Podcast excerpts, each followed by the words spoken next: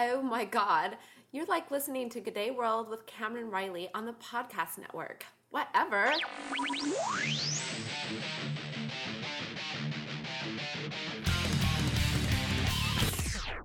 G'day, you're listening to Cameron Reilly on the Podcast Network. My guest today is Dr. David Skellern, Chief Executive Officer of NICTA. Now, for those of you who aren't familiar with NICTA, um, I'll actually get David to do a bit of an introduction in the beginning of the show, but basically, it's a, an Australian federal government project for making sure that we have a centre of ICT excellence in Australia, and David has been the CEO there for the last couple of years. Now he's actually got a background. He's got a background in um, engineering. He was an academic for quite a few years.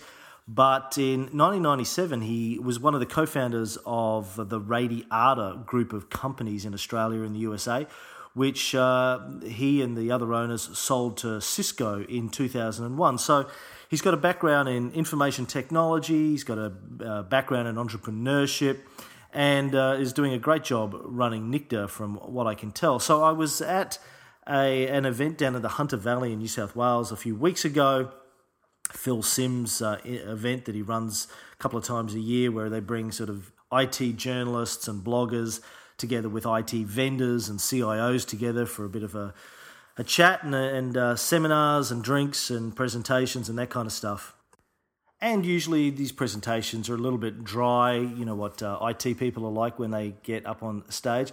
But uh, David did, I think it was the keynote on the first day, and it was quite fiery. And he uh, paid out on Telstra and, uh, and, pretty much all Australian companies uh, complaining about how little of their massive profits that they make they sink back into genuine research and development. And he was talking about the fact that if Australia wants to be a world leader in um, information technology, that you know we need to have significant R and D into those areas in this country. And I had a bit of a chat to him about uh, sort of the, the climate for startup investing and etc. He, anyway, he was very very passionate, very fiery. Uh, un, very unusual, both for somebody who works for a government agency as well as uh, somebody speaking at one of these events. So anyway, when I got an opportunity to sit down with him for 10 minutes, I pulled out my iPod, plugged the mic in, and um, here's what we talked about. For, for people who maybe are not aware of NICTA and your mission, can you give us the overview of who NICTA is and, and what you're here to do?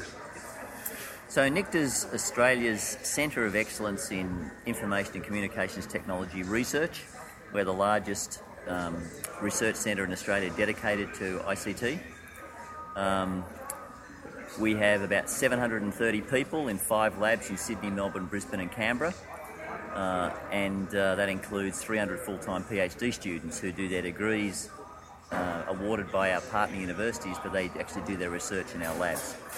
And NICTA's formed really to try and um, improve Australia's performance in the use of research in ICT to build competitive products, processes, and services. Why does Australia need something like NICTA? Well, Australia's performance in the ICT sector is um, not as good as it could be. if you look at, at our uh, uh, overall the size of the sector, it's it's internally about eighty billion dollars. It's about nine percent of the economy, um, and uh, if you consider what the performance of the, the, the sector is in terms of its exports, and you know you can question it, but a lot of people use export performance as an indicator of the competitiveness of the sector, then you find that um, in most sectors of the economy, Australia punches about its weight in terms of its GDP weight um, in, the, in the global economy, which is around, you know, depending on how you measure it, 1.7 to 2%. Um, and in most sectors of the economy, we perform pretty well. So our export performance is, is in that sort of league. In mining, we're much better, of course. We're about 4.4% of the world, and agriculture, we're high as well.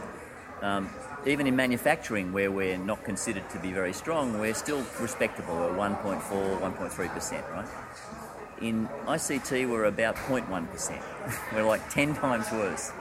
And uh, we just don't export anything like um, the amount of goods and services that really a country of our expertise and, and capacity and capability should be performing, should be uh, exporting.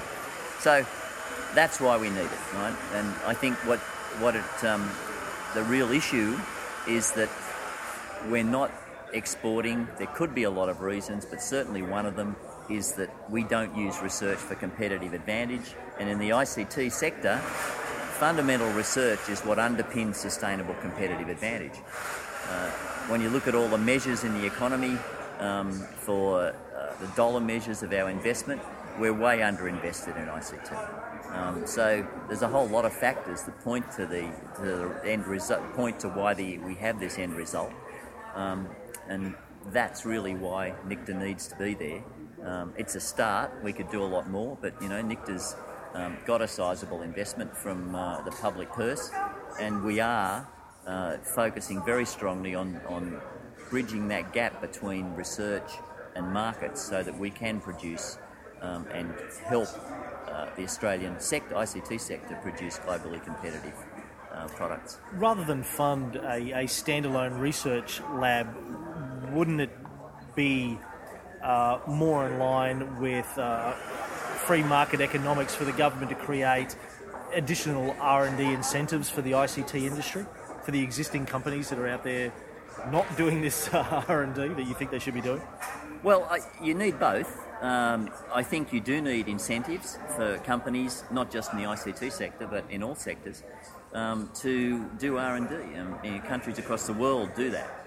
Um, additionally, though, the sorts of research that NICTA does um, is in the category of fundamental research, basic ICT research. Um, and in, again, in all economies of the world, that level of research is done is funded by government. It's government funded. It just doesn't happen um, to the extent it needs to without government support. Um, if you look at the trends, particularly over the last 20 years, you'll see a significant decline in the number of companies that are doing basic research. Uh, companies like IBM, of uh, you know uh, Bell Labs, and these sort of great icons of research in the past, are now pulling back from that, and they're outsourcing and increasingly expecting um, universities and national labs, publicly funded research institutes, to do that basic research. Why is that? Isn't that uh, isn't that reducing their opportunity to, to develop and own the, the critical intellectual property for the next generation of technology? Is it just short term thinking? Cameron, I don't really know the answer to that. You know, I can surmise, but it, it certainly seems to be a product of the the um, quarter focused result mentality that we have in all of our public companies and publicly listed companies. The market pressures are such that people have increasingly had to focus on efficiencies um, in their businesses. They have to uh, worry about how investors are going to view their company. Um, and, and the, an outcome of that whole of the whole market system we have seems to be that it's pushed progressively pushed CEOs uh, and boards to worry about short term issues um, and defer, if not completely abandon, any concern about long term strategies. In, particularly in the ICT sector. Perhaps it's the rate of, of and also the uh, financial sector and, and in the probably, US as well. At the well, moment, we could yeah, argue. Yeah, I'm thinking. You know, there are there are sectors where that isn't the case, and so you find in the mining sector that there are very very long term plans. You know, long term initiatives there's the, through prospecting, prospecting phases, you know, basic exploration, uh, through to pilot plant developments, uh, and you can. We're looking here at projects that can last, you know, several generations. Um, and so we do see long-term investment and long-term thinking in, in that industry. Um, it's by necessity, perhaps, uh, but it's, it's, it doesn't surprise me that we do so well in that, right?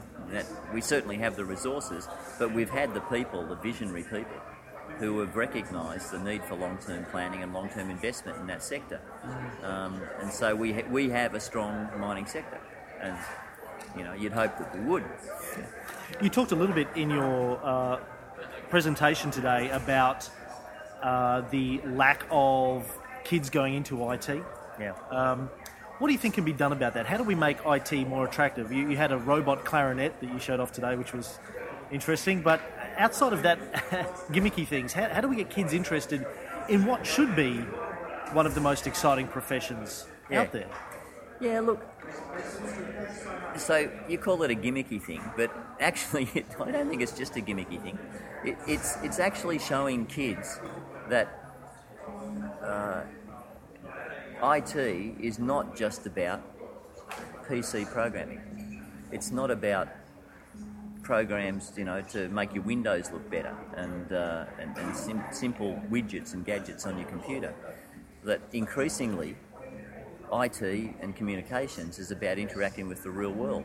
You know, we're seeing a progressive move of getting computers into everyday objects, and and that whole robot clarinet player or robot instrument players, which is a whole series of them we're looking at developing, are just to excite kids about the, the fact that lots of things are getting computerized.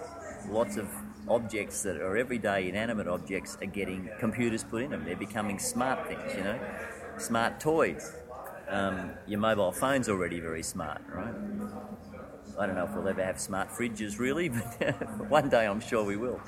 So lots of things have got uh, computing in them, and it's really a challenge to get um, young people to address the the to see the and, and excite excite them, get their interest in what can they do to be engaged in um, that future and how can they have an impact on it. And wherever it's hidden and you can't see what the connections are, then you have a big challenge to actually get their interest because they just see a black box um, and they don't understand what's going on in it. And so we really think that this um, robot playing, you know, managing robots at all, where you expose every little part of it and people can see what's happening. Uh, most kids now learn to play musical instruments. They know the complexity of it. They know how difficult it is, and then to realise that you can actually, by a system of levers or whatever the you know, and, and um, uh, some kind of blowing mechanism, you can get a computer to control that. I think it provides a direct connection in their immediacy to them that we hope will get them to understand that these things are not uh, problems that can, that need to be left to everyone else. That you know, even them, even they can get involved in it at, at a relatively early age. Um, there are other interesting ones you can do. I mean, the robot one, the robot musical instrument player, is a very challenging one, and, and we took it up because we thought that the um, uh, most kids like music, right? And if we could get that melding of the music and the technology, it might be an interesting way to go. We'll see how it works out. Um, there's an awful lot of activity by way of, again, of having these mechanical things associated, robotics, uh, that Lego's doing, you know. So, um, and that's involving a lot more school kids. It's less complicated, um, but it, it's it's another effort that um, you know we think is a really good one for, for people to be involved in. So, in generally, the issue is get them engaged. Get them engaged in what the capabilities of the technologies are and what the applications of it are, not the technology itself. Not the intricacies of the programming or the abstract implementations, but real physical implementations of what can happen. Uh, uh, John Grant, uh, who I think is uh, running the AIIA at the moment in Australia, said something to me just recently about uh, something that reflected uh, your presentation today, where you said people don't see what's happening in IT. It's it's all under the covers. It doesn't have a very hi- you know high profile, despite Bill Gates and Steve Jobs and those sorts of guys. Yeah. Is there anything you think that IT can do to, to raise the profile of it, apart from this perception of a bunch of hairy, overweight, pizza eating geeks? Which still, unfortunately, in 2008 is the perception of IT, right? Yeah. Well, I think we have to do more to to um, talk about our, what we're doing in plain English, um, to talk about the capabilities uh, of the technology in terms of its applications, not in terms of its intricacies and complexities. Uh, and and there's, a, there's a general education uh, program that, that we need to go through, and centres like NICTA need to go through to be able to convey the excitement um, and, and the usefulness and the application of the technology. Uh, and then there's a there's a step to make that says, and you know, this doesn't have to be developed elsewhere. We can do it here. And look, actually, we are doing it here, right? And then the opportunity that this opens up for people, they can start to see themselves as part of that industry. Well, ever it's a black box is brought in from overseas, and we don't see what's happening. We don't understand how the application really happens. Um, it's just like another car we're importing, right? we never, we don't have to know how it's built. We don't have to get inside it to understand it. We just get in and we drive it. Um, but there's a car industry in Australia, and a lot of people realise if they want to get into a car industry in Australia, you know, they can go and work in a car industry in Australia. Um, and our people, Prime Minister is spending lots of taxpayers' money in keeping it here. That's right. Um, you know, if they want to get into IT, there is an industry in Australia, and we need to make it better and more attractive. Thanks, Brett. It's.